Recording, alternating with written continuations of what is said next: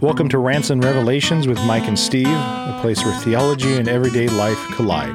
The opinions expressed in Rants and Revelations with Mike and Steve are ours and ours alone. We're not seeking to make a documentary with incriminating evidence. We're just seeking to provide an avenue for us to express ourselves, tell our story, and help anybody who may be blessed by it. In doing so, we have changed some names and places for the sake of anonymity and to protect those who may not want their information given out. What is going on, everyone? Welcome back to another super exciting and just elating episode of Rants and Revelations. I'm here. This is Mike. I'm here with Lance. Yes, you are. we have correctly identified ourselves. We've still got that going for us. Uh, Steve couldn't join us today, so it's it's me and Lance. And today's episode is going to be on finding a healthy church. That's right. Um, to kick us off, really crucial question here, very spiritual and uh, really deep. I would expect nothing less from you. I know, I know. That's how I roll. Marvel movies, yes or no? Yes. Very much yes. Yes. Okay, you're a fan. Yes. Okay. I'm not a comic book reader, Okay, but I am a fan of those movies. Yes. Okay. Yes. What what what do you like about Marvel movies? What makes them yes? Uh, just, I mean, it's superhero stuff. Who doesn't like superhero stuff, you know? And it's you. um, yeah, I mean, they're just fun. They're full of adventure. Um, some of them have, you know, pretty decent life lessons in them. Um, so yeah, big fan, big big fan of Black Panther. Like Oh, that's yeah. probably my favorite uh, Marvel movie. Has Okay. been Black Panther. Um, yeah, Okay, that's fair. I myself am kind of fall on the other side of the spectrum. Um, I'm not anti Marvel movies per se. I just can never follow them.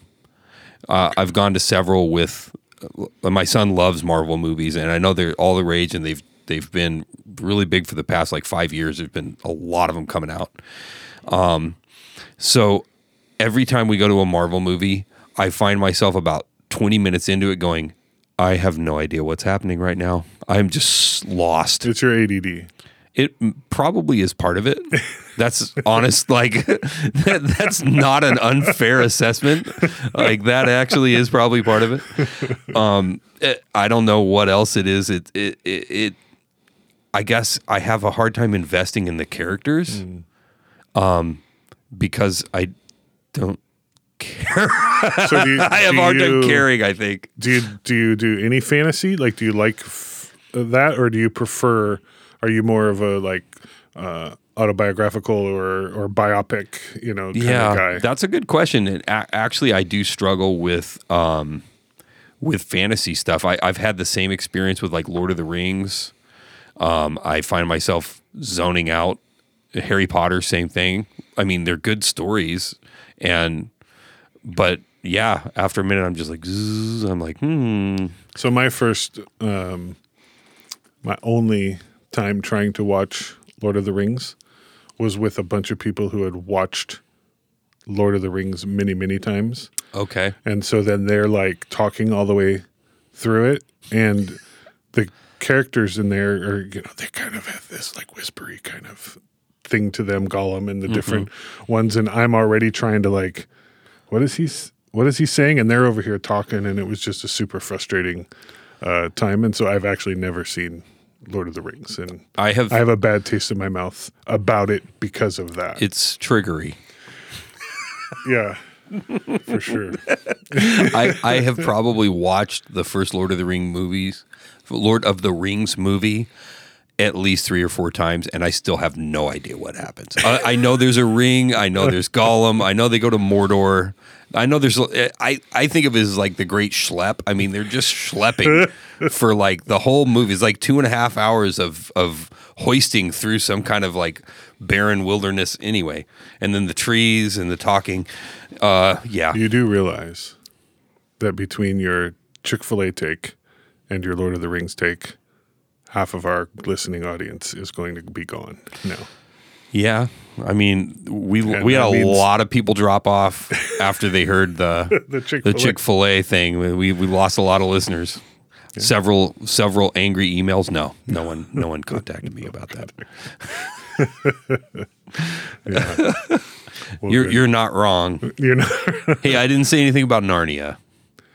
So I really had I had I just have issues had I'm o- I'm actually past them now, but I had issues with allegorical kind of writing and that genre. Yeah. I had issues with it for since I was a kid. Like it never computed with me. I really I really struggled with it. But um but recently and especially I've never been a big fan of reading anyway. Yeah. Um, but especially the late, like the Narnia movies that came out not that long ago, loved them, Yeah. loved them. Um, but uh, the reading of Chronicles of Narnia, those types of things have been really difficult for me. See, I actually connected really well with the with the Narnia movies because I read them as a kid. Hmm. I read the books and loved them when I was a kid, and that's the only like fantasy books that I've read and really like connected with. Um, but I'm a true crime guy. Like, Yes, through. we love true crime at our Yeah. house as well. So, yeah. Yeah. we'll have to do a introductory banter sometime on our true crime favorites. Yeah. because we've already taken enough time with this nonsense. do you think? Well, no, we should go another three minutes with this. This is enthralling. Everyone's riveted. Everyone is riveted. Yeah. Yes. Well, let's get into our topic then today. We're talking about finding a healthy church and what are the marks of a healthy church. And this is by no means a comprehensive breakdown per se. It's more going to be our experiences finding healthy churches. and- Guidelines, yeah, guidelines, parameters.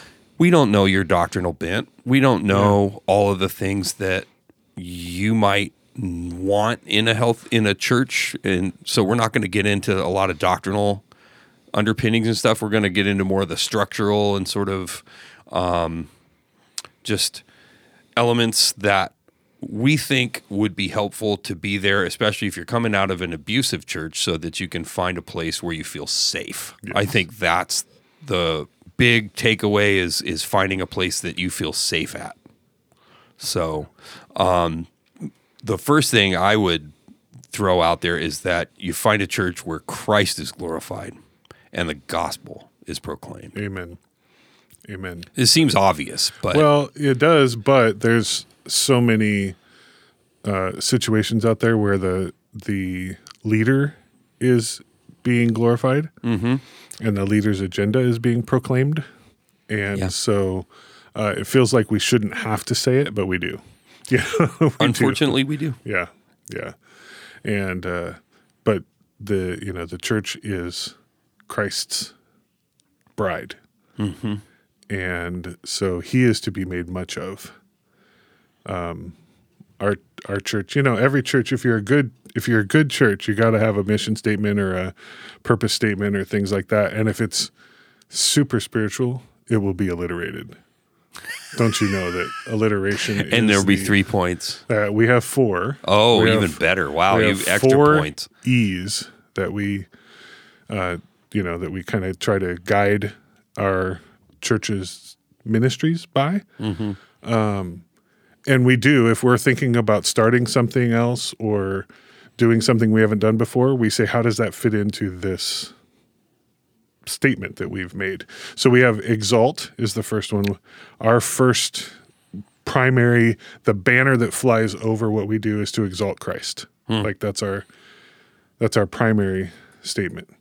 So how do we do that? We exalt Christ by encouraging one another, equipping the saints and evangelizing the lost. That's awesome. So in, exalt, encourage, equip, evangelize are our three E's. And so when we start a ministry, when we think about doing something, some event, some whatever, d- it, does it fall under encouraging, equipping, or evangelizing? Hmm. And if it doesn't, we don't do it. But it's pretty hard not to make something fit into, Yeah. you know, not to make it fit into one of those categories as well. So Yeah, I love that. That's great. Yeah, um, you talked a little bit about the fact that sometimes there can be um, maybe a leader's agenda or some kind of maybe platform or something other than the gospel being promoted primarily. Um, what would you say, Lance, that sometimes that looks like in a church setting where Well- maybe it's not as obvious from the outside looking in, but maybe once you're in there, you see it. It could it could even be something. Uh, I mean, I think there are blatant misuses of the pulpit, you know, in in promoting your personal agenda and things like that. But I think that there are um, pet doctrines that are biblical doctrines, but they get exalted to a level that is like it, it creeps its way into every sermon. It creeps its way into everything that you that you do. You know, whether it's uh, you know the doctrine of uh, God's sovereignty or the Yeah. doctrine of you know whatever whatever these things might be. Uh, it creeps its way in there. Social justice recently, uh, you know those those sorts of things as they're they're creeping their way in and starting to become. They start to take the place that the gospel should have in the proclamation. Uh, so we're proc- we're proclaiming social justice. We're not proclaiming the gospel, right? And that can be it can be as um, subtle as that because I I do think by the way that the church should be involved in social justice issues and we should be um, defending those who are unable to defend themselves such as the unborn and the you know and the the marginalized and we should be standing on their side. Um, but when that doctrine or that idea starts taking um, precedent over the proclamation of the gospel or becomes the gospel in that church right this is the good news. The good news is that we stand with those who can't help themselves. Well no that's not the good news the good news is that Jesus helps those who can't help themselves. Right? Yeah. That's the good news. And so when the when the message of social justice, God's sovereignty, uh, and I, you know, I'm just having trouble naming them off the Right, top right. of my head, but there's others, not just those two, start to take an elevated position, uh, then you're missing the gospel proclaimed and you're having doctrine proclaimed. Yeah. And it's biblical doctrine, but it's not to be elevated to the So it's, place of the gospel. it becomes then what I'm hearing you say, and you can tell me if this tracks, but maybe it's more of a problem of emphasis in some ways than it is necessarily the gospel being completely absent, or it's a problem of maybe a combination of emphasis and maybe working parts of our Christian life or doctrine or law or something back into the gospel that aren't actually part of the gospel. Yes, it's oftentimes a reverse engineering into the into the gospel, right? Yeah. There was a ministry locally to where I am located that was uh, went through a series of a season of time, really focused on community, and they were really focused on they broke. It's a very it's a larger church, and they broke their church down into community groups they called them, and they were people typically within a two to three block radius of one another. And they each became sort of little churches, little outposts Kind of like a little ho- home church. Kind of like a little home church, Yeah. house church network. Um, but they all gathered together on Sunday mornings, but everything else was done in these little communities. And that's, I think that's a, a good um, philosophy of ministry to be able to minister to the community that way. Um, but then they hosted what they called the Gospel Conference. And the Gospel Conference, when you attended the Gospel Conference, it was all about how to do community. And I sat there going, I thought this was about the gospel, not about doing community. Doing community is not the gospel. Yeah. Right? doing community is an effect of the gospel, it's an outpouring of the gospel, but it's not the gospel. And so oftentimes we have um, we have results of the gospel that get elevated to gospel or get reverse engineered into the gospel. And so um, so that's what it's yeah, it's the emphasis on the wrong syllable, Yeah. Right? Yeah. And while we're on that topic, you know, maybe it's a good time to talk about gospel clarity and what is and isn't the gospel. Because if you've been in an abusive church, you probably have had a lot of law and other stuff worked back into the gospel without even noticing it. Um, so maybe we can talk a little bit about what is the gospel and what is not the gospel. Yeah. I I would I would start with the results of the gospel are not the gospel. You said that. Um, there are implications of the gospel that are not the gospel, and there's also the l- demands of the law, which are separate from the gospel, which contribute to our coming to the gospel, like repentance, like um, obedience. Those are things that are part of the law that are not in themselves part of the gospel. But the gospel itself, I would posit is like what Paul says in Corinthians is that Christ died, Christ rose, and Christ is coming again. Yeah. It's the work. I mean, gospel by definition, it means good news, right? So it's news. Yep. It is good, mm-hmm. and it is something that has been done, not something you do Yes. and it's something Christ did for us. So it's news about it's the good news about Jesus. Yes. That's that's the way I understand uh, what the gospel is. Lance, your thoughts? Uh, yeah, I would agree.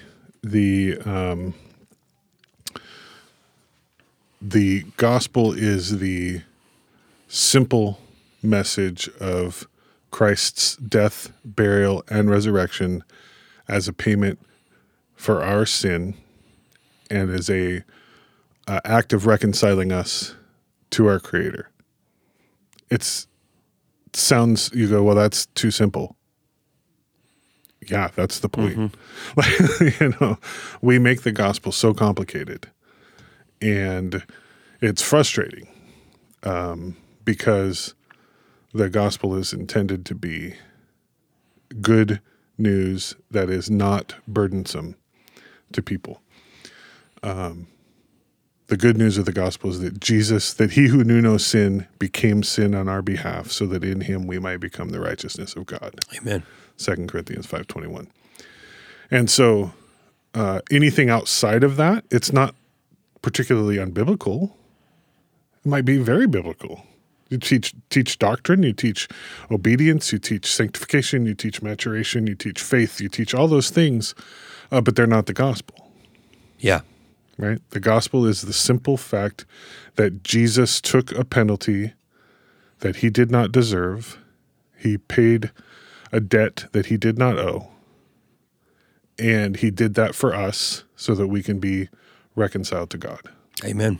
And that's it. That's the gospel. And you mentioned Second Corinthians five twenty one. There's two parts that's considered the great exchange, mm-hmm. right? He made him who knew no sin to be sin on our behalf, so that in him we might become the righteousness of God in him. Yeah. Right? In him we become the righteousness of God. So it's two things. It's mercy and grace. It's forgiveness and righteousness. Amen. So it's not just forgiveness mm-hmm. because we, you and I have talked about this in the past, but forgiveness is wonderful, but it does not reconcile you to God apart mm-hmm. from positive righteousness. Right. You you have to have It just a righteousness. debt. It doesn't- Yeah. yeah. It clears your debt, but it doesn't put any money in your bank account. Mm-hmm. Like you have to pay two million bucks and you're in debt two million bucks, the forgiveness puts you at zero, but you still need another two mil Yeah. to pay. So God actually gives us Christ's righteousness, and His obedience Yeah. is uh, during His life is accounted and credited to our account. Yes. So He kept the law perfectly, where we couldn't. So we get not only forgiveness but righteousness through the gospel. So that's Mm-hmm. that's kind of the the double imputation is what it's called. Yep. Um, our sin is imputed to Christ, and His righteousness is imputed to us. Congratulations on the use of a big word. Thank you, thank you. I've been uh, saving that one for quite a while, so finally I get to bust it out. I feel really uh, proud of myself. So, Yeah. me, I'd pat myself on the back, but my neck's kind of stiff right now. Yeah, yeah. Um, I was looking for the verse in uh, in typical rants and revelations fashion. I can't find the. This the is just what we do. This is how, how we roll. But at, there's some point where Paul says, "We proclaim Christ and Him crucified." Like that's Yeah. the message of our.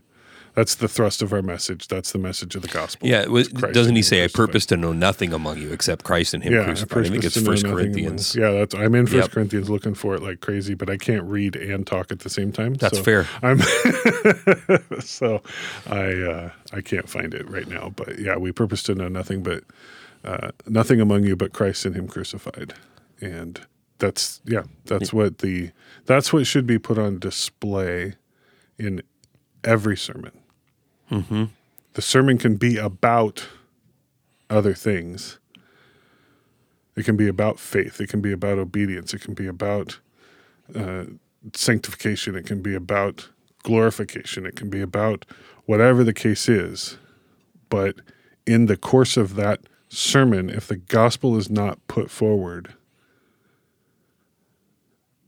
then I know people. See how I'm putting this on other people? I know people who would say that's not a sermon. Mm-hmm. Right. And uh, that that's the point of preaching is to proclaim the gospel. Yeah, I would think Charles Spurgeon said, I've heard this quote from him somewhere. Uh, no Christ in your sermon, sir. Go home and never preach again until you have something valuable to say. Amen. and I would say amen. Amen. Or I may have botched part of the quote, but it's something like that. Something like that. Yes. Um, but Spurgeon was right.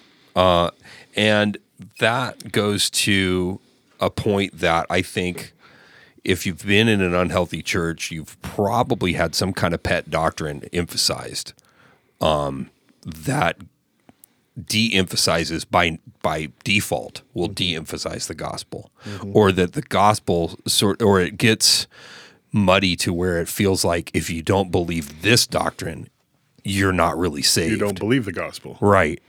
So I've experienced that where it's like, oh, you don't believe in predestination? Well, you're probably not saved. It's like, where does the Bible say you have to believe in predestination to be You saved? and I used to be those guys. we were. yeah. We were 100% those guys. We judged people. We were, uh, yeah, cage stage Calvinists. And, uh, yeah, we bought into that kind of stuff. And that type of uh, emphasis is really poisonous to a church. Um, but sometimes it can be, like you mentioned, sometimes the mission of the church can be emphasized at, to the exclusion of the gospel or to where the gospel is sort of a footnote to everything else. And that doesn't mean your leaders don't believe in the gospel. It doesn't mean the pastors have bad motives per se, but we need to hear the gospel as believers as much or more than we need. Well, not more than we needed to hear it as unbelievers, but it, just as much as we needed to hear it before we were saved. As a believer, I need the gospel proclaimed to me every week. Yeah, and and to be honest and to be fair in the life and the mind of a pastor, uh, particularly uh, like in my situation, for instance, um, while I have a plurality of elders, my elders all have full time jobs on outside of the church. Uh, so I'm the one preaching for probably 45 to f- to 47 Sundays out of the year. Right? And there's the like I got to say something different. I've been saying the same thing every time and like we feel this need to like I got to say something different. I got to say something different. I got to say something different. Yeah, or to be relevant, and to be relevant, to, to, be whatever, but there's nothing yeah. more relevant than the gospel. yeah, And there never has been in history anything more relevant yeah, than the gospel. And the gospel speaks to all of our current events. The gospel speaks to all of our current um, frustrations as believers, the things in society that we're frustrated about, the gender identity issues, and the when does life start, and the definition of marriage, and the and uh, you know racial reconciliation, all the things that are out there. The gospel speaks to all that stuff yeah. you know and there's nothing more relevant than the gospel and when we try to get too cute and we try to get too clever uh, then we miss the power is the gospel right? Romans 1 16 for i'm not ashamed of the gospel for it is the power mm-hmm. of god unto salvation to the jew first and then to the gentile. What I love is that Greek word that is translated into English as power mm. is dynamis. Mm-hmm. It's the dynamite. Mm-hmm. And so I always I like to say to my congregation, the gospel is the dynamite of God. Mm. Right? It is Yeah. the, it is the ex- explodes into your life and just you know uh, changes everything. And um, Yeah. so yeah, so the gospel is is the most relevant message we can have. Amen. Yeah, amen. Um, I could do a whole episode on this and just, or maybe a whole series on it and just enjoy every second of it. But for the sake of uh, kind of getting through a, a bigger list, I think we've spoken pretty well to the gospel. Yeah. Um, Another thing I would posit would be really helpful at a church you're looking for is to find kind and loving leaders, leaders who love people, not just doctrine and Jesus. Yeah. Because a shepherd, a good shepherd, loves the sheep, not just the chief shepherd. Right. Um, So, yeah, Lance, what what are your thoughts on that? Being a pastor yourself and having a flock that you oversee.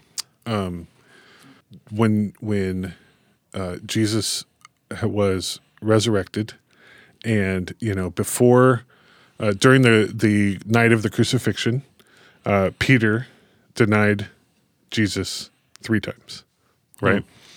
And then uh, Jesus raises from the dead, and uh, he's found to be on the beach uh, cooking some fish.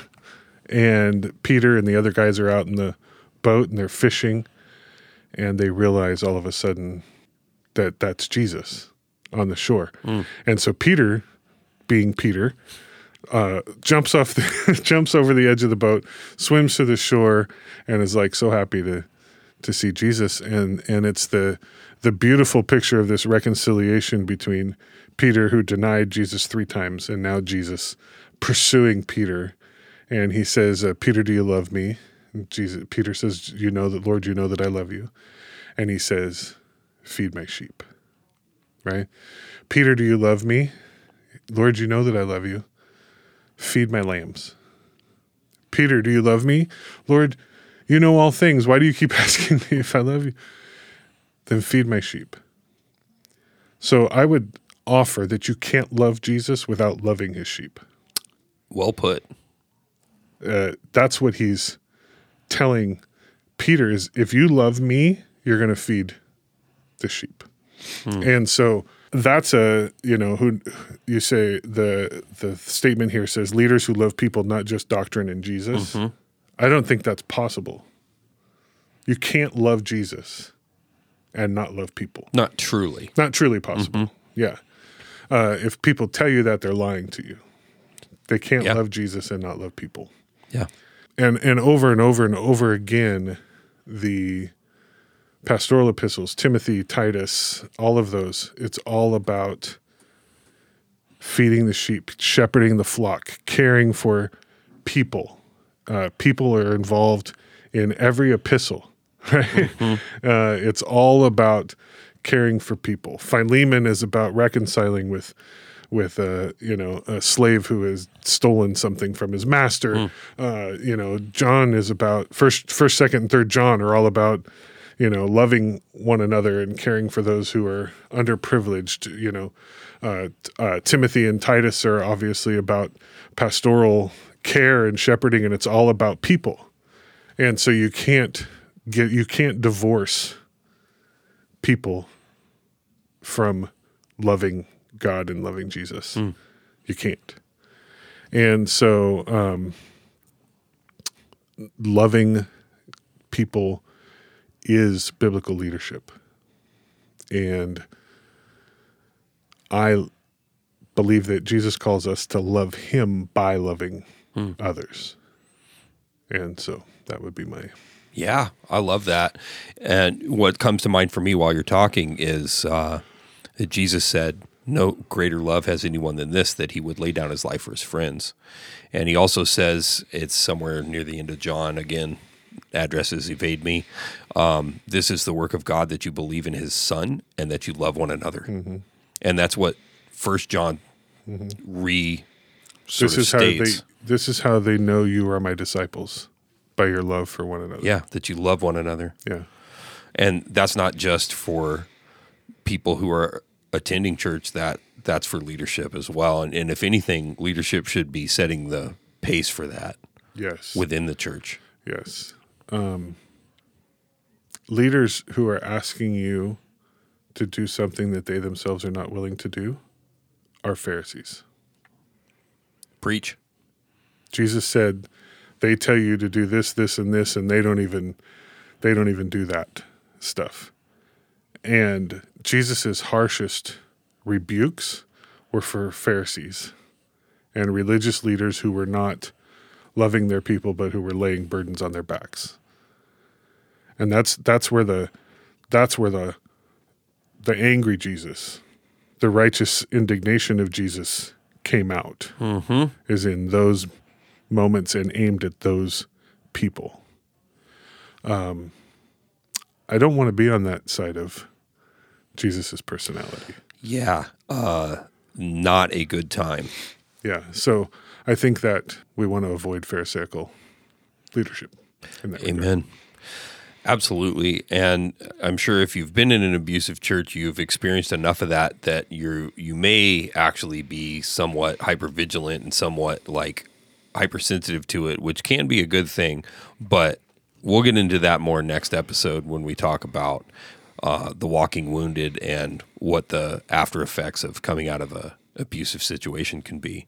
Um, so to keep us rolling along another so we've talked we've talked about the gospel being central to the uh, the life of the church and the preaching ministry of of a, of a healthy church we've talked about leaders who um, are dedicated not only to doctrine in Christ but also to their people and who actually love people and set a good example of loving people. Um, another element of a healthy church is that there's actually accountability for leadership. Uh, not that we need to have some kind of tribunal where the pastor is constantly being, uh, you know, scrutinized un, in an ungodly way, but that there is a properly functioning elder board or equivalent of some kind, and ideally a connection to some kind of denomination. Though the denomination part, it it all kind of depends. There's lots of different like ecclesiastical structures within the different denominations. So that is more of a tenuous one. But I think, Well, I, I mean, I sit here as a pastor of a non denominational church. So, um, but you guys are connected to a, uh, some kind of a, sort of, but not in any sort of, um, not in any sort of oversight sort Gotcha. of way. yeah. So, Yeah, so that's why I'm hedging a little bit with the, the denomination one can be helpful, but it can also be not as meaningful. So it just depends. So yeah, speak to that, Lance. Uh, I'd love to hear your thoughts. Well, on the accountability part, I mean, I think that that is the that is one of the protections of jumping on a soapbox and getting into pet doctrine and getting into, you know, those sorts of leader leadership uh, traps that, uh, by the way, we're all all leaders are prone to. Um, is having other men around you who see it happening, um, and can call you out on it and say, "Hey, that's." you know and you know jeff jeff uh in our last episode or maybe t- i don't remember if it was the first part one or part two of our of our episodes but we were talking about a plurality of elders in this first among equals idea and that they really are equals and so those men and their discernment carry as much weight in my life as mine does in theirs right? And so when they come to me and they say, "Hey, you've been focused on this too much lately, or you've been, you know, you're going down this trap, or you're, you know, um, I need to take that, I need to take that seriously, and not just." You know, not run them out or fire, you know, or fire, get fired up and argue with them or whatever the whatever the case is. I need to receive those things humbly and and uh, and work towards work towards them but um and that's that's what you know having a plurality of of elders sort of saves you from that. Um yeah i feel i feel for church planters who sometimes don't have those men in place yet. They desire that but they don't have it in place yet because the the temptation to fall into these leadership traps um, is pretty pretty high. And if you don't have people watching out for you, um, it can be pretty easy to fall into some of those things. Yeah, I mean that makes total sense. Uh, I I would imagine, especially if you're a church planter and you don't have the guys in place yet, it could be overwhelming. All of the different things that you're trying to focus on, and that your preaching ministry could take a back seat to trying to coordinate. Yeah, and I, I will I will say, um, I feel like I was brought up in a church culture that put a high emphasis on preaching the word. And I'm not, by the way, I'm not saying that we shouldn't have a high emphasis on preaching the word, but I entered, I entered ministry thinking that that was my number one priority. 15 years into ministry, it's not even number two. Being there for my people and being there for my family are two things that rise above preaching a sermon Yeah, that makes sense. in my ministry. And so when I came into ministry with the elevation of preaching as the supreme role of a pastor, um, I I neglected hospital visits. I neglected whatever because this was my prep time. Mm. This is my sermon prep time, and nothing can interrupt my sermon prep time. You know, and there's an old saying that people don't care how much you know until they know how much you care. And I had heard that a bunch of times and it didn't impact me. But I was at a conference one time and the man said, People will forget, sorry, people will remember you being there for them long after they've forgotten your best sermon. Hmm. And that one, how uh, he said the same thing. They don't know how much, they don't care how much you know until they know how much you care. It's Yeah. basically what he said. But the when he worded it that way, that was like light bulb moment, and my philosophy of ministry shifted. Hmm. And so, uh, being there for my people, being there for my family. If I don't, if I'm not there for my family, if I don't have my family in order, and I don't have good control over my family and lead my household well, I'm disqualified. That's one of the qualifications of an elder in First Timothy two and in Titus one yeah, uh, those are the qualifications.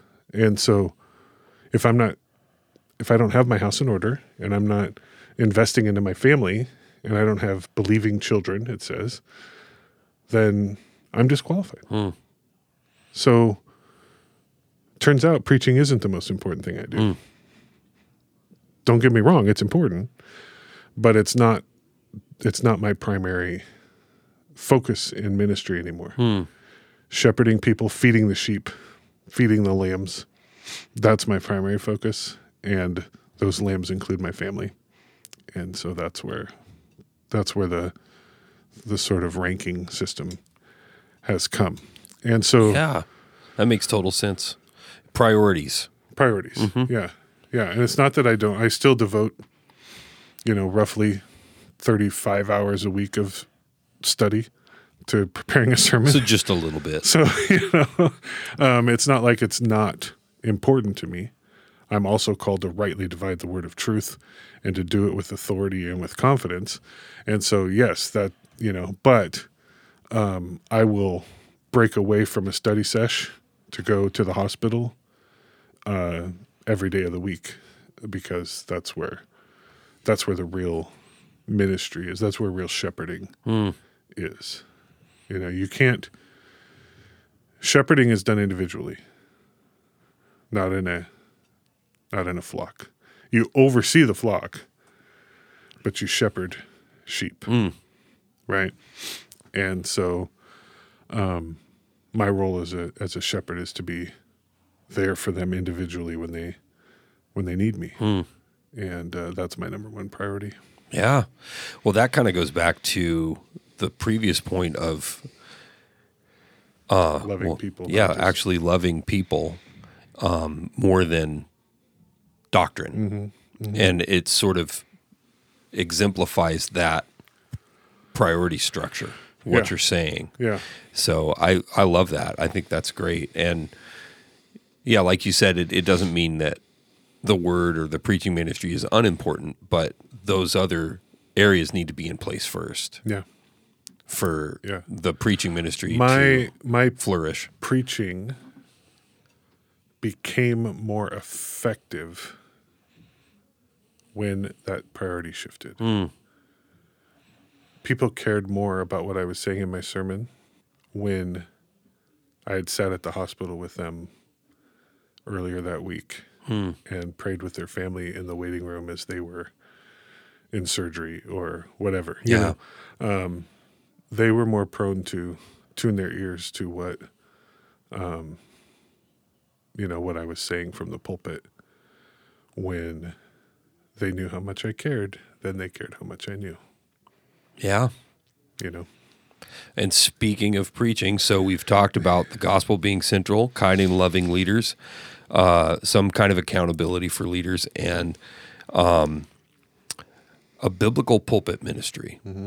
So, kind of, we've discussed some of the priorities that are behind that. So we're we're not saying that the pulpit ministry is more important than the care and um, you know oversight of the flock Right. or the tending of the sheep if you will but but having a pulpit ministry that actually preaches the word has a clear gospel presentation and fits your theological leanings. I'm going to put that in there as a side note. Um, to some extent, that may change as you find a certain church. You're probably going to be more more towards what the Bible. The goal is not to find someone who agrees with you on every point of doctrine. The the the point is to find someone who's actually preaching the word, and then. God will, you know, l- grow us all together. But if you're hardcore dispensational, you're probably not going to want to go to a covenantal church. So there are certain things there that may not you are going to turn you off, even if they have an otherwise, um, otherwise pretty good preaching ministry. So that's where I think about with that one. Yeah, I think that's I think that's fair. I again, I think uh, t- to kind of reiterate on the, the uh, your theological leanings, like it's good to be challenged. It's good to be challenged in what you believe. Amen. Yeah. I try. So this is this is bottom of my priority list, but it's on my list. um, I try to interact with scholars who I know I'm going to disagree with. When I'm preaching a passage, for instance, like I'm preaching through Hebrews right now, I've got five or six commentaries that I go to that I trust and respect the men who wrote those commentaries.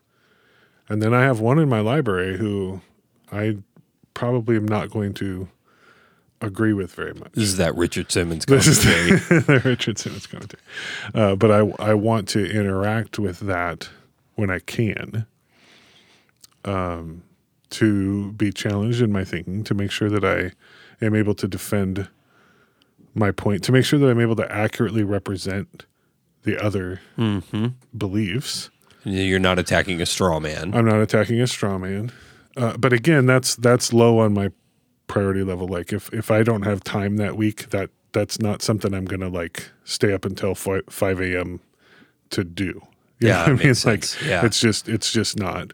Uh, but I do I do feel the the um, the draw to interact with guys that I know I'm not going to agree with, just to sharpen and hone the truth. You know um, and to be challenged. There's some there's some things where I've, you know, I've clicked one click right or left, depending on whatever uh, in my thinking, because they've convinced me that that this is that I was thinking about it wrong or that I was, you know, um, you know, we've talked about our cage stage Calvinism. Uh, we've we've shifted on that. Mm, very least- much so. At Yeah. least on how that fleshes out in our relationships with others. Mm. We've shifted.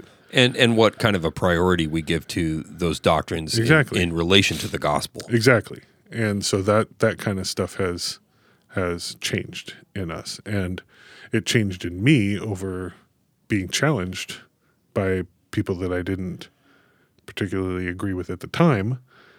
Uh, but I was challenged by them, and so I moved in a direction that I believe is more biblical now. Uh, but that's because I was willing to ch- to interact with men that I didn't that I didn't agree with. Hmm. You know, so um, I'm not saying we should be moved in everything. There are some things we shouldn't be moved in ever.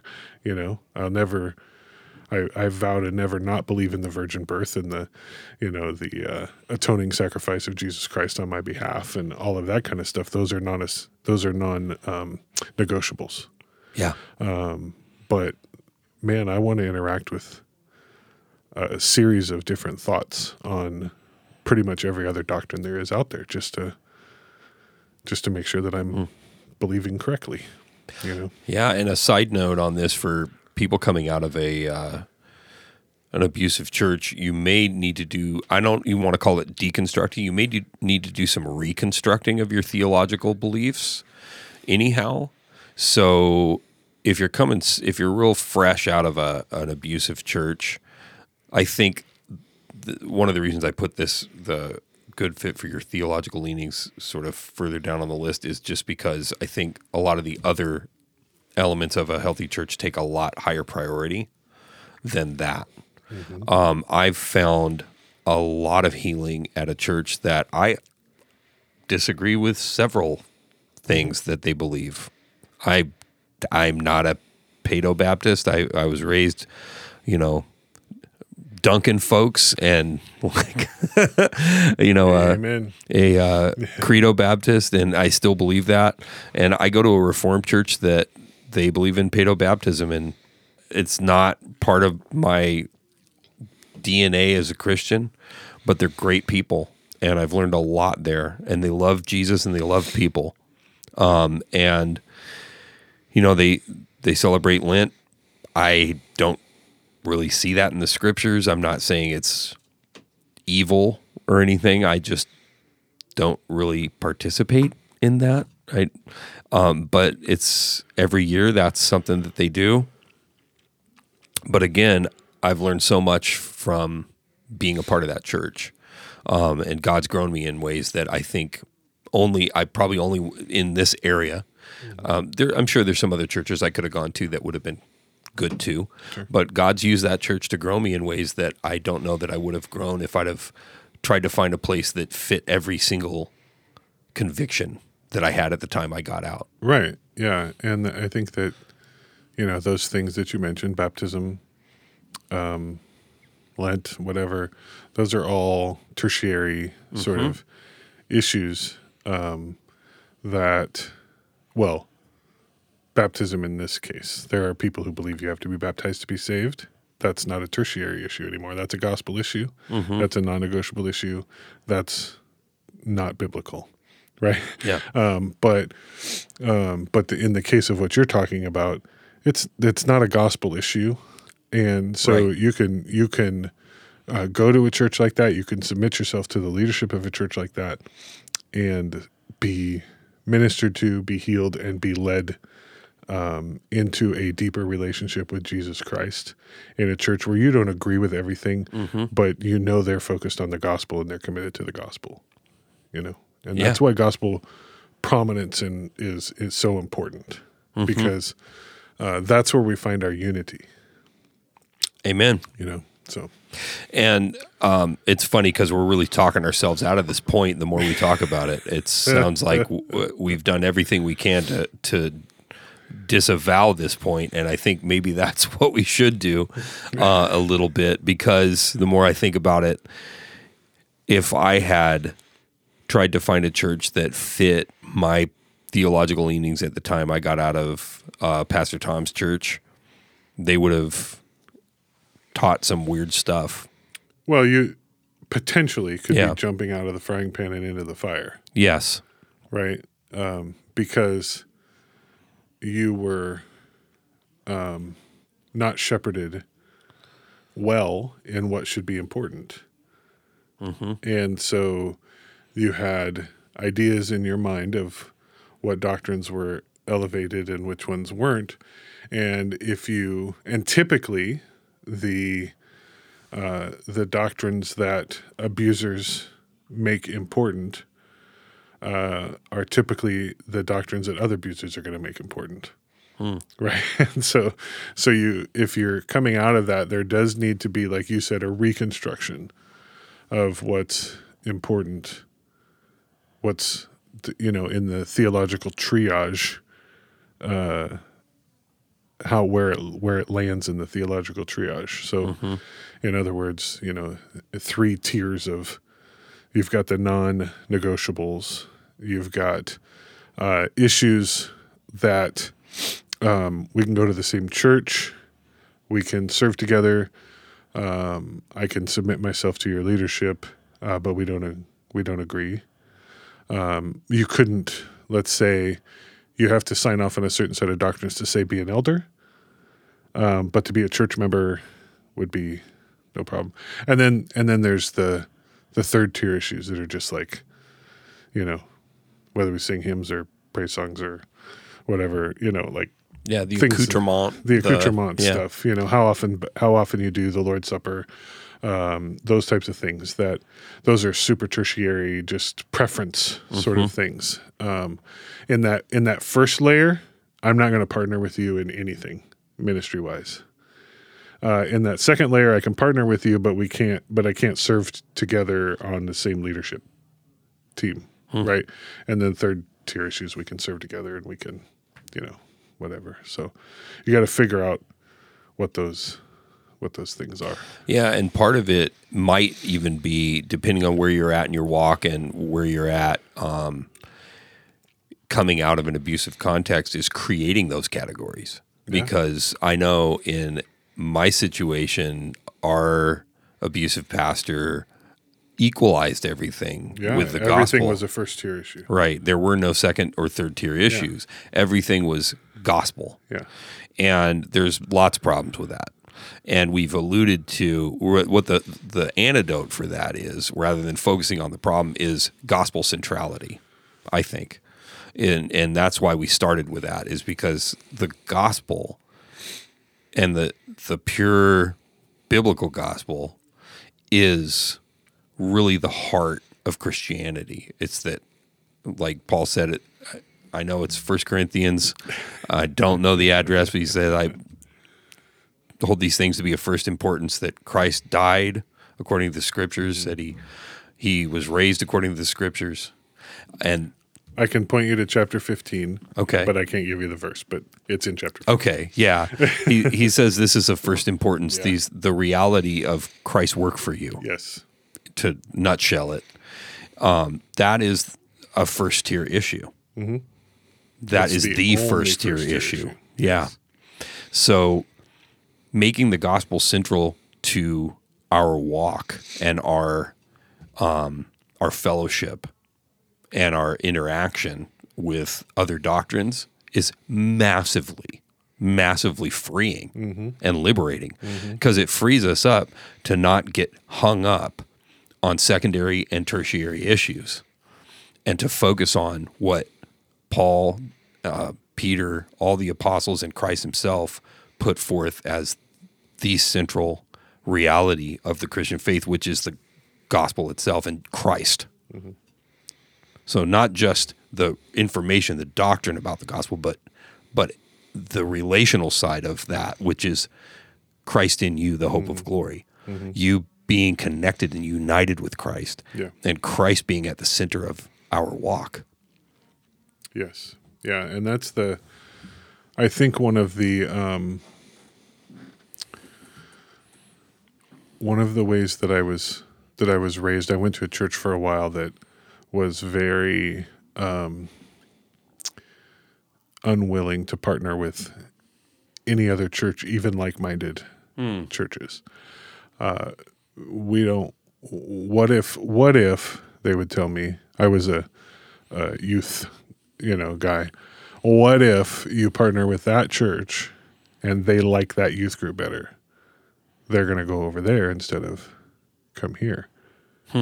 And I'm like, all right, whatever. You know, like Yeah. I'm not, I, I, you know, that's I'm, I don't want to get on a rabbit trail of why I don't agree with that.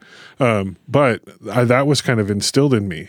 It was instilled in me that each church fought hard to grow their own church.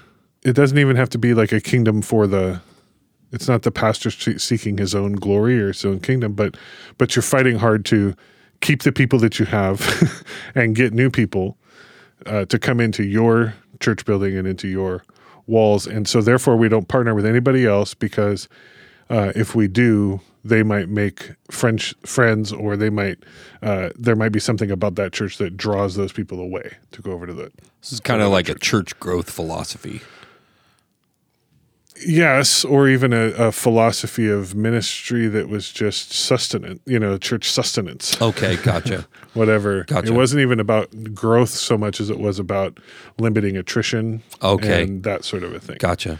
Right. And uh, then I started on staff at the church where I am now, where I serve now. And my father in law was the pastor before me. And he invited me to go to a, a every Wednesday, he uh, would invite me to go at noon to a prayer meeting with other pastors in the city. And I was like, already, I was like, that's weird. you know, um, because the church culture that I had come from, you weren't partnering with other people. So he, he invited me to go to this prayer meeting. And so on the way there, I was like, are these all like, like, tell me about this group. What is it? And he goes, oh, there's, uh, this guy pastors the Foursquare Church, and this guy pastors the Assemblies of God Church, and this guy pastors, pastors the Baptist Church, and this guy pastors the, you know, the non-denominational church down the street, and you know, whatever. And it was all these guys that weren't denominationally linked, weren't even theologically linked, but they were linked by the gospel and un- unified by the gospel. And these we still i'm still involved in this group to this day 15 years later uh, gathered together and we pray for our city. We pray for people to come to know jesus. We pray for the other churches in our city. We pray for the for the success of outreaches that other churches are having. We pray for uh, for each other and our the fa- our faithfulness in marriage and our faithfulness to the gospel and our faithfulness to our people. Um, and we just pray for each other and we're friends. And we've joined together and and now we even have an organization that we call uh, well yeah I don't want to say the name because it has our city name in it but we have an organization where we serve our community together. There's nine churches uh, that range from Assemblies of God to Baptist to non-denominational to you know uh, Foursquare. Uh, so we would we would disagree in a lot of areas. We Yeah. agree on the gospel and we're partnering together to make our city a better place.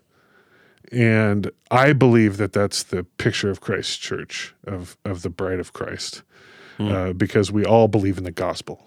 None of those people believe that it's gospel plus anything, hmm. right? They just simply believe in Jesus and Him crucified and buried and risen again. Hmm. All the other stuff doesn't really matter in regards to our partnership to serve our city and to proclaim the gospel. Yeah, amen. That's beautiful. That sounds really encouraging too. It must be a great. It sounds like just the way you talk about it. It sounds like a meeting you look forward to. It is it is the red letter day on my calendar, like it's the the highlighted day. Um, because and the the truth is that most of the guys in that uh, meeting were all kind of solo staff guys. We have elders who are uh, non-staff elders who work outside of the church. You know, they work in the quote unquote real world, and um, so we're the only guy. We're the only like staff. We're solo staff. They call them. So like for me, I'm the only guy on the payroll, right? Uh, my other two elders are volunteers. They're lay elders, um, and so they're not readily as readily available to me to bounce ideas off of. Hey, what do you think about this or that? Or you know, should we do this service? Should we should we do a Christmas Eve service?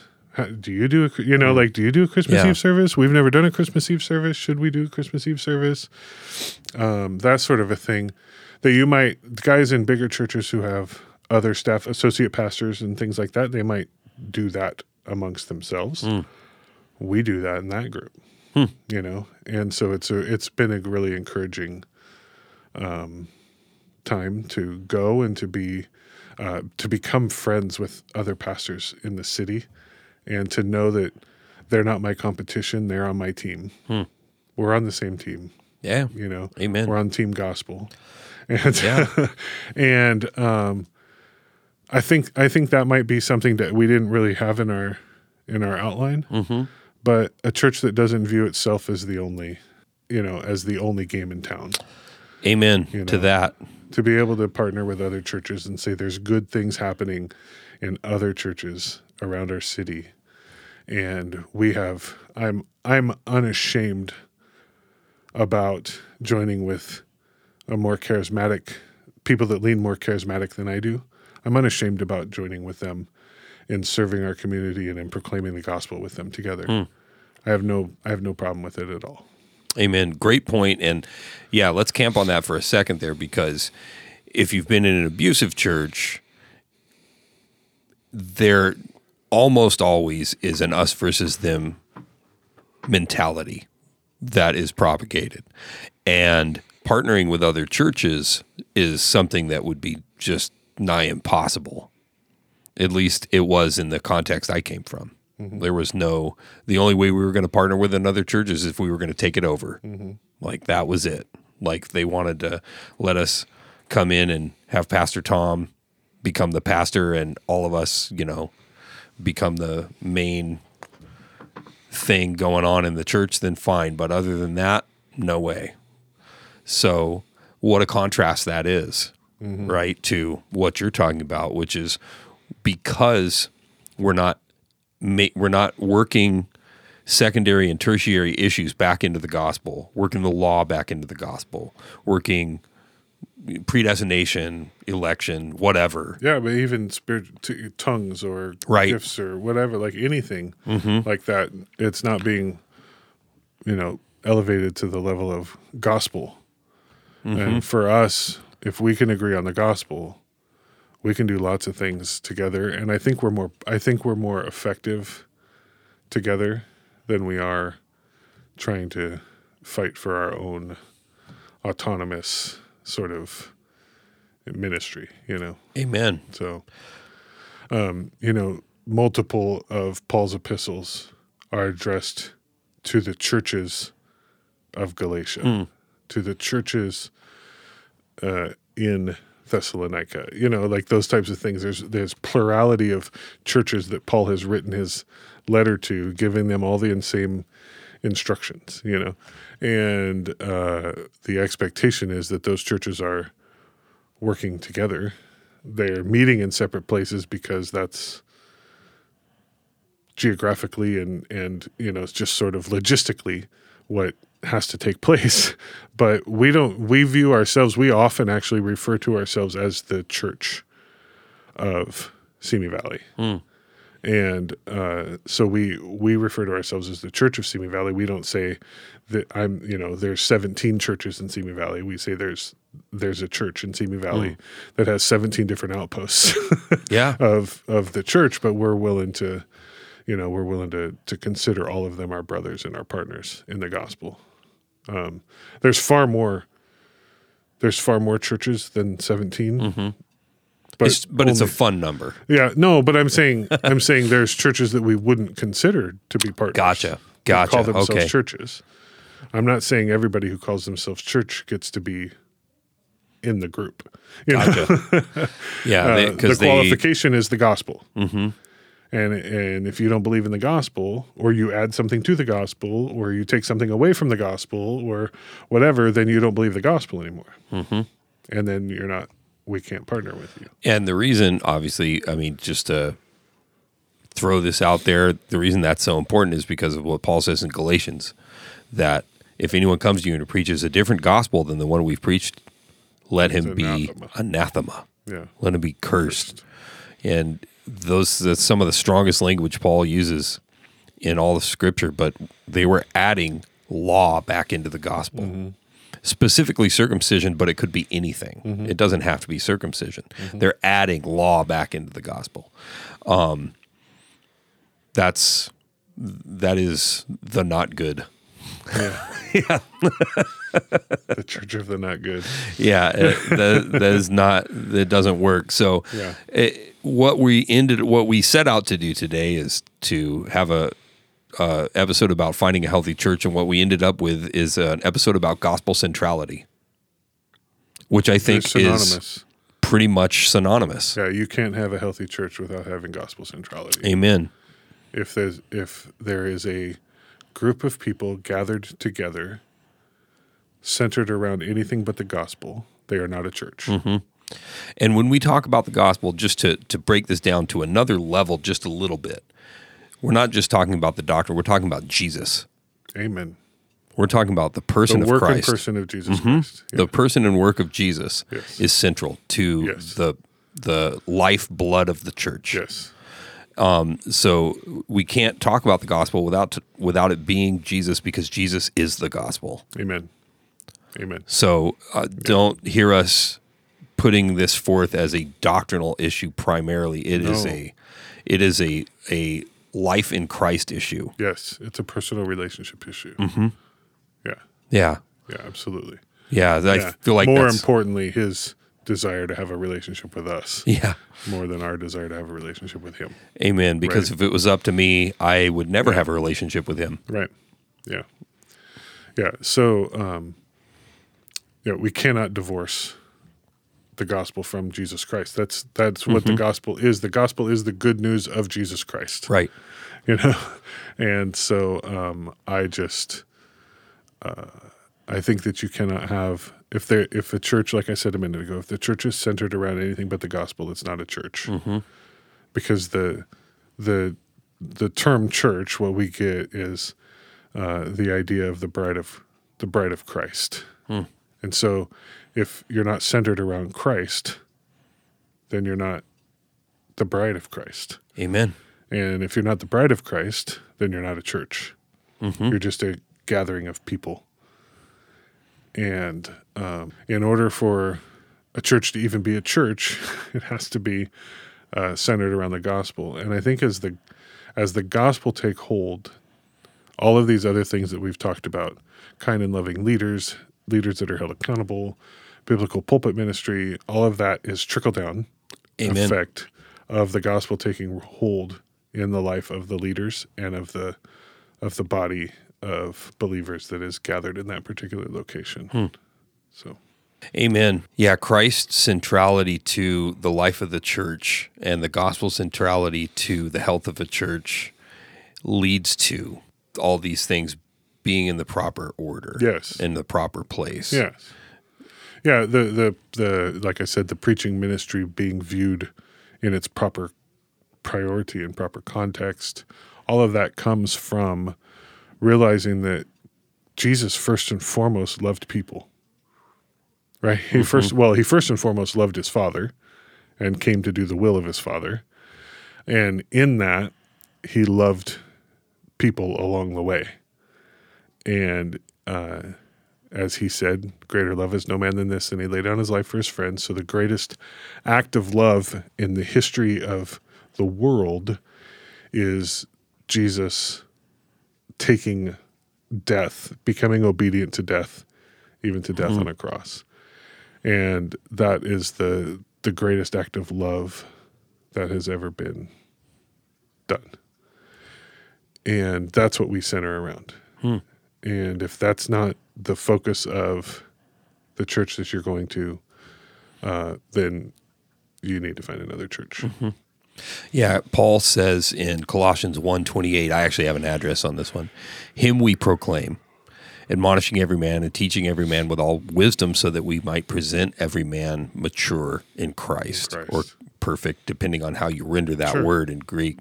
Um, Paul viewed maturity of the church, the maturity of believers as hinging on the preaching of Christ Mm-hmm.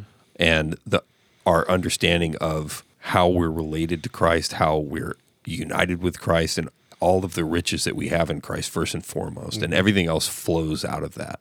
Amen. So that, yeah, it's not just us having you know wishful thinking or um, wanting to kind of force the gospel into the center. Paul, you know, and Yeah. the other apostles in Christ, they they put they put Jesus at the center. Yeah. Because without Christ, without Christ, what is Christianity? Yeah, it's, It's just it's anity. just anity. There's a couple more things here I'd like to get into. These are things that a, a healthy church will practice because of their focus and love for Christ and people. One is uh, the Lord's Supper and baptism. Mm-hmm. Those are things that a good, healthy church will, The will true, the two sacraments that Christ uh, commanded us to obey, Mm-hmm. um, and that the Scriptures command us to obey in out of reverence for Christ. Uh, and these can be done in different, um, different methods, different modes. I don't know how you want to say that. Uh, for instance, um, having gone to to Church A for so many years, uh, the Lord's Supper was observed once a month. Um, the church that I currently pastor, we do it every Sunday. Uh, I know churches that do it once a quarter. You know, whatever the whatever the case is, um, I can I, I can do a another episode on why I think it should be done every Sunday. um, but uh, whatever the case is, it needs to be observed on a regular schedule, whether that's once a quarter, once a month, once a week. Um, it needs to be observed on a regular schedule. It is how uh, Jesus has called us to remember his sacrifice on the cross for us. You know, this is my body, which is broken for you. Do this in remembrance of me.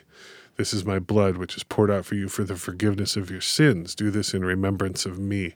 For as often as you eat the bread and drink the cup, I like that word often. For as often as you eat the bread and drink the cup, you proclaim the Lord's death until he comes. Mm-hmm. And so I I liken the Lord's Supper. It's to it's it's a time to look back, right? You proclaim the Lord's death, but it's also a time to look forward until he comes. And so at, at this simultaneous moment in our worship service, we are simultaneously looking back and looking forward. Mm. And uh, we do that. We do that on a weekly basis in our church, uh, but it's a looking back and a looking forward, and it just focuses our heart on Christ. Um, our our worship services is laid out. It's oriented so that that is sort of the fulcrum. We build up to that. We do that, and then there's a sermon, and there's whatever, and then we we go home. But that's that's the apex of our. We view that as the apex of our worship service, um, the Lord's Supper. Yeah, and from a reform perspective, um, reformed a classic or uh, confessional reformed perspective on the Lord's Supper and baptism is that they're they're in addition to being um, reminders that they're actually a means of grace. They're actually a way that we receive from the Lord something, something that's somewhat mysterious. Yeah, um, we don't understand exactly how the bread and the cup are Christ's body and blood, um, but there's some there's some mystery there, and there's a sense in which we're coming to church not to give something to God, but to receive from Him because we need Him. He does not need us, but He wants us, which is unfathomably amazing Amen. but we come to receive from the Lord and we come to receive that bread and that cup because we're needy sinners who he has made saints. Amen. Uh, if I can take a little side trip, something you just said, um, I want to wholeheartedly agree with that we don't come to church to bring something to God, but to receive from God.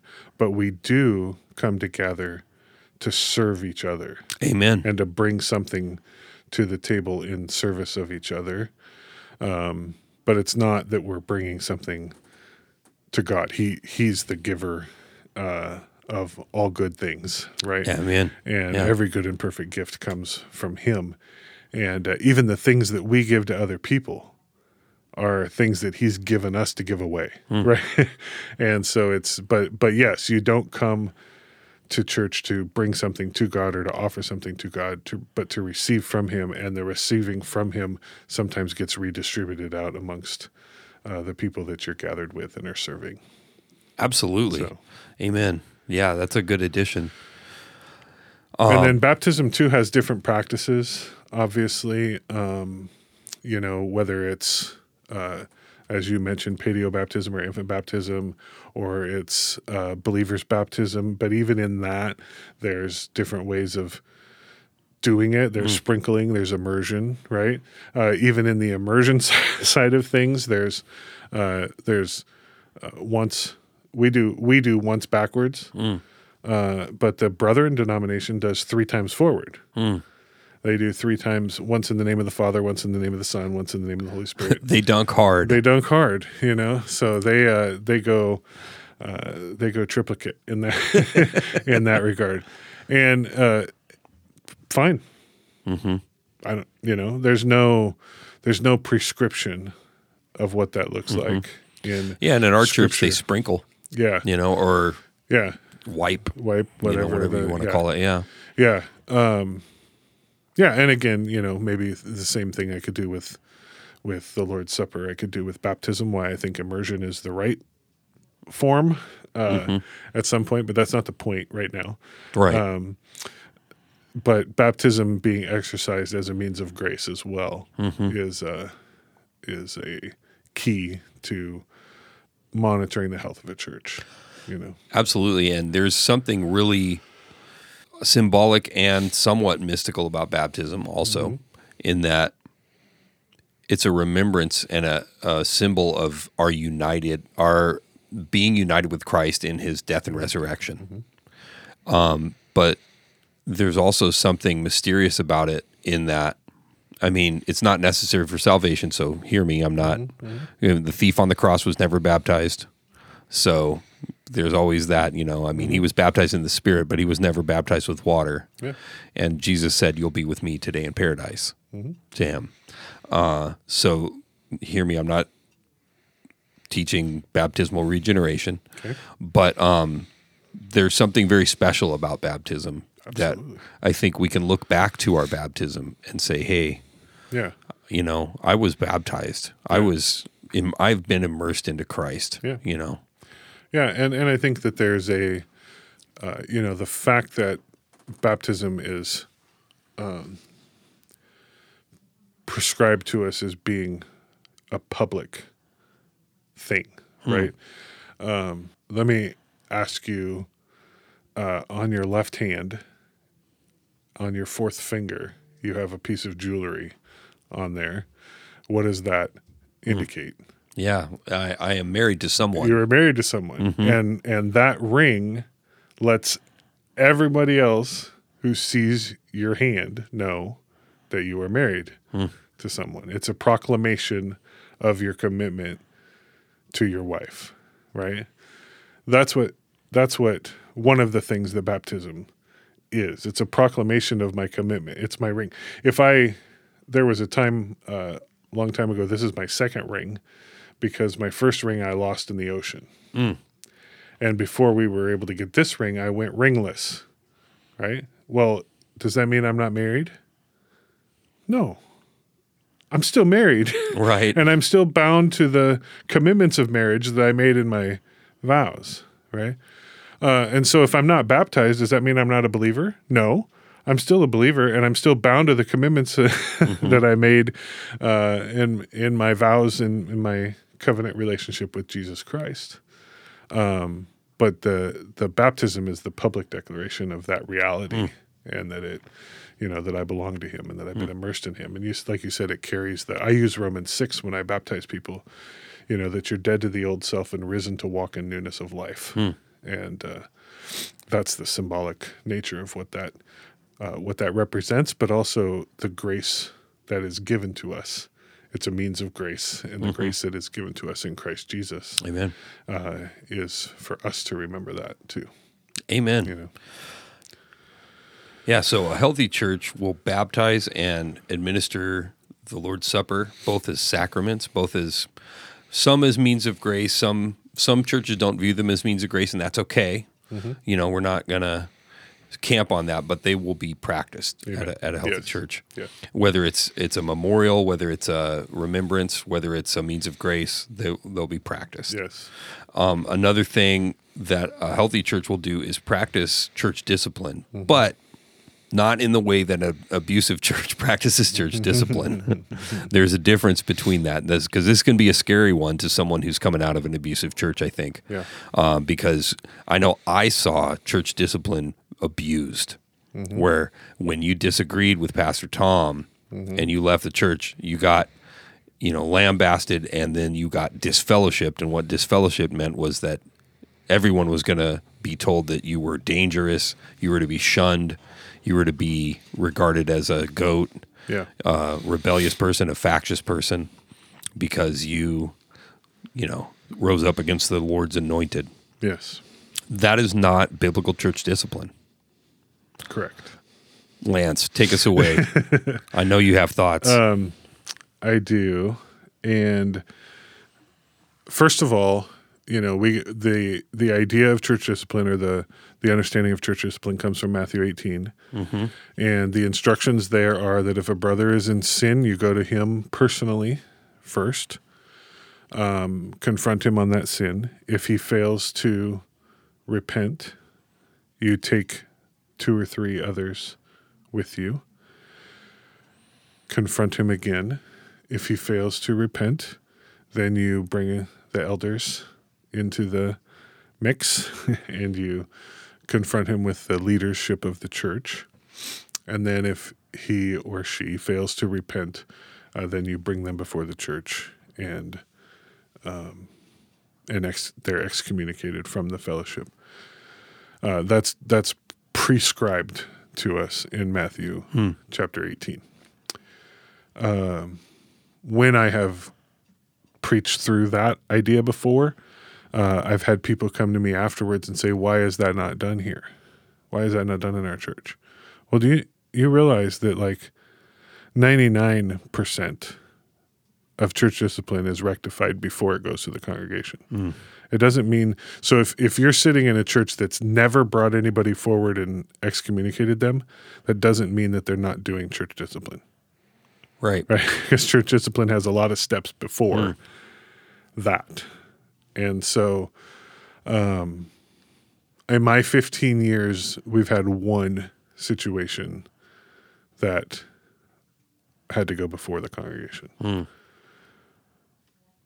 Um, some people would say that doesn't sound like very many. I say thank God Amen. that um, people are responding to correction before it gets to the point of being brought before the congregation. Yeah, absolutely. Right. Um, well, I want to take it a step further in how we think about that because what's the point of excommunication? Because we say that that a healthy church should be willing. Uh, somebody said a healthy church should be willing to kick you out, right? Um, and I would say that's true, but what's the purpose of that? So you have uh, this passage in 1 Corinthians 5 You read my mind. that is all about this this man who's committing a terrible sexual sin. It says that he has his that he has his father's wife. So it sounds like his stepmom. Uh, that he's having sexual relations with her, and and Paul says, not only are you not doing anything about it, but you're celebrating it. Like this is your the freedom that you have in Christ, right? And he's like, this is this is so dumb. You are not to be to be doing that. And he says, your boasting is not good. Don't you know that a little leaven leavens the whole lump? So this when sin creeps into the church, uh, that's another. Uh, just side note that I want to make is that there's no such thing as a personal sin. Sin affects the body. A little leaven leavens the whole lump. Yeah. And so there's nothing that you're doing. You say, "Oh, it's in the privacy of my own home," you know, whether it's pornography or or, or alcohol, you know, whatever, uh, getting drunk, um, whatever the case is. Oh, that's that just affects me. It's only my life. It wasn't. No, a little leaven leavens the whole lump. The scripture is very clear about that. And in some way that affects the whole body of believers. And so uh, he says, A little leaven leavens the whole lump. Cleanse out the leaven that you may be a new lump as you really are unleavened, for Christ our Passover lamb has been sacrificed.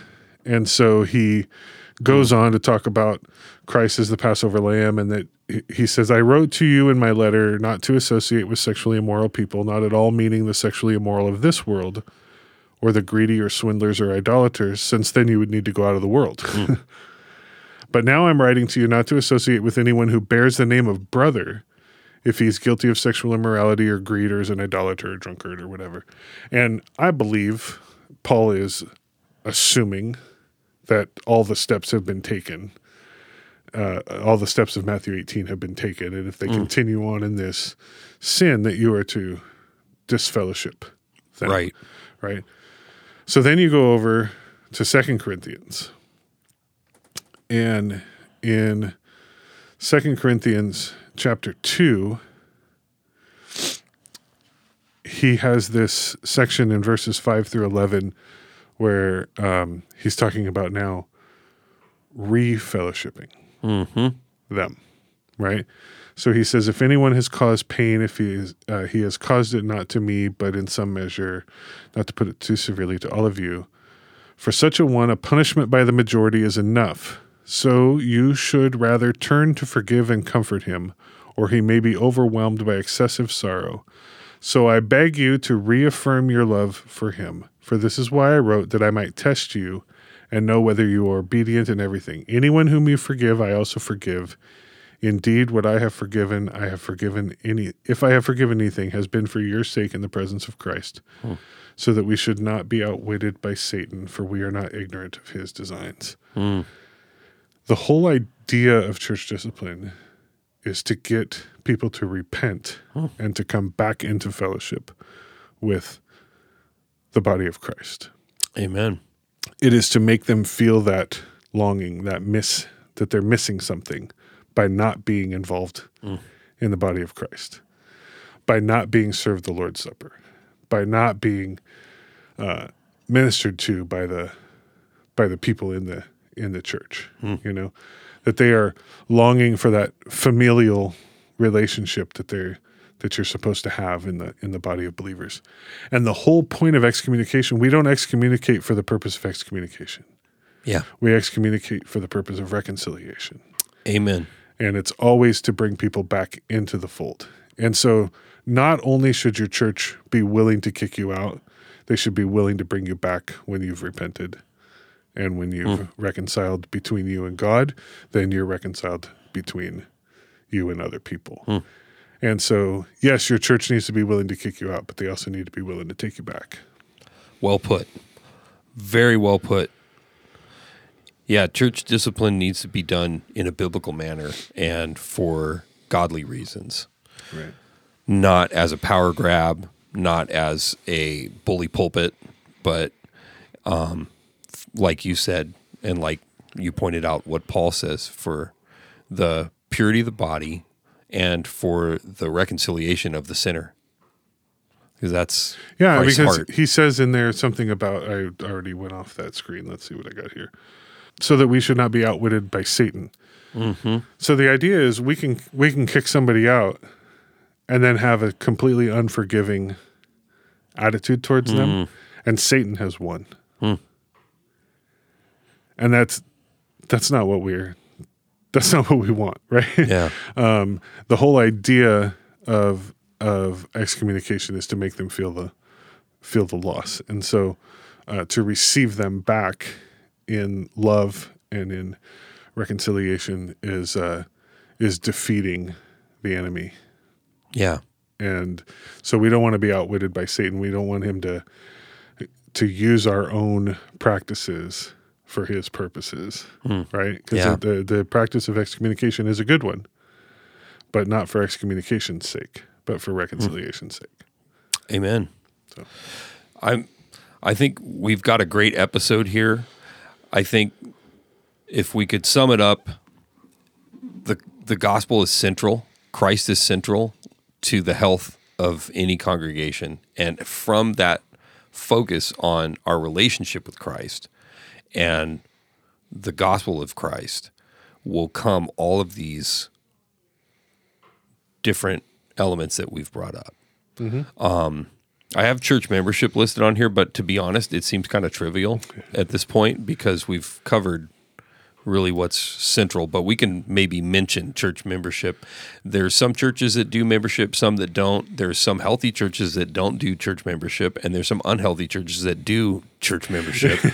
uh, so it's really one of those things that is hit or miss. Well- and there's no biblical passage that really talks about Yeah. church membership. So, what are your thoughts? I would offer. T- I would offer that uh, every church has membership, whether they have official roll or not, whether they keep official records, whether whatever the re- their requirements might be. When I, we were at Church A, there was uh, classes that you went through. They told you about the history of the church. They told you about the gospel. They told you all these things, and you signed off on a certain set of doctrinal statements and you know understandings, and that, and then you went on official roll as a member of Church A.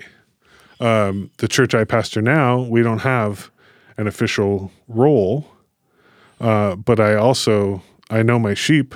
I know who the members of my church body are, and I don't allow. Uh, uh, that sounds weird. I highly discourage. Let's put it that way yeah. um, you coming here one Sunday and going over to you know the church, the next church down the street the next Sunday, and then going to the next church the next Sunday. No, pick a spot, become part of that body, mm-hmm. immerse yourself in that body, become a member. Yeah, Whether that because is- you need solid fellowship. You need solid fellowship, and whether that is you become a member officially on a roll and you get a member a certificate of membership, mm-hmm. or you just know that this is my church, these are my people, that's my pastor. Um, then then you've also become a member of that church. Yeah. And so church membership can be exercised in a bunch of different ways, but I would offer that every church has membership. yeah, that makes sense. Yeah. Yeah, and ultimately, we're all members of one another. Amen. We're members of the body, and we're members of Christ because we're all united to Him. So, um, whether we acknowledge that by having a roll sheet or not, we are members Yes. of the body. We are, and we are uniquely fitted for certain things that God has given us in our gifting and our callings, our individual vocations, and whether whether we sign on the dotted line or not, we're we're part of the body. So, Amen. Yeah. Yep. Amen. Well, I think that wraps up this episode. Thank you guys for joining us. Um, if you have any questions, please email us at the number four rants and revelations at gmail.com, and we'd love to answer your questions. God bless you guys.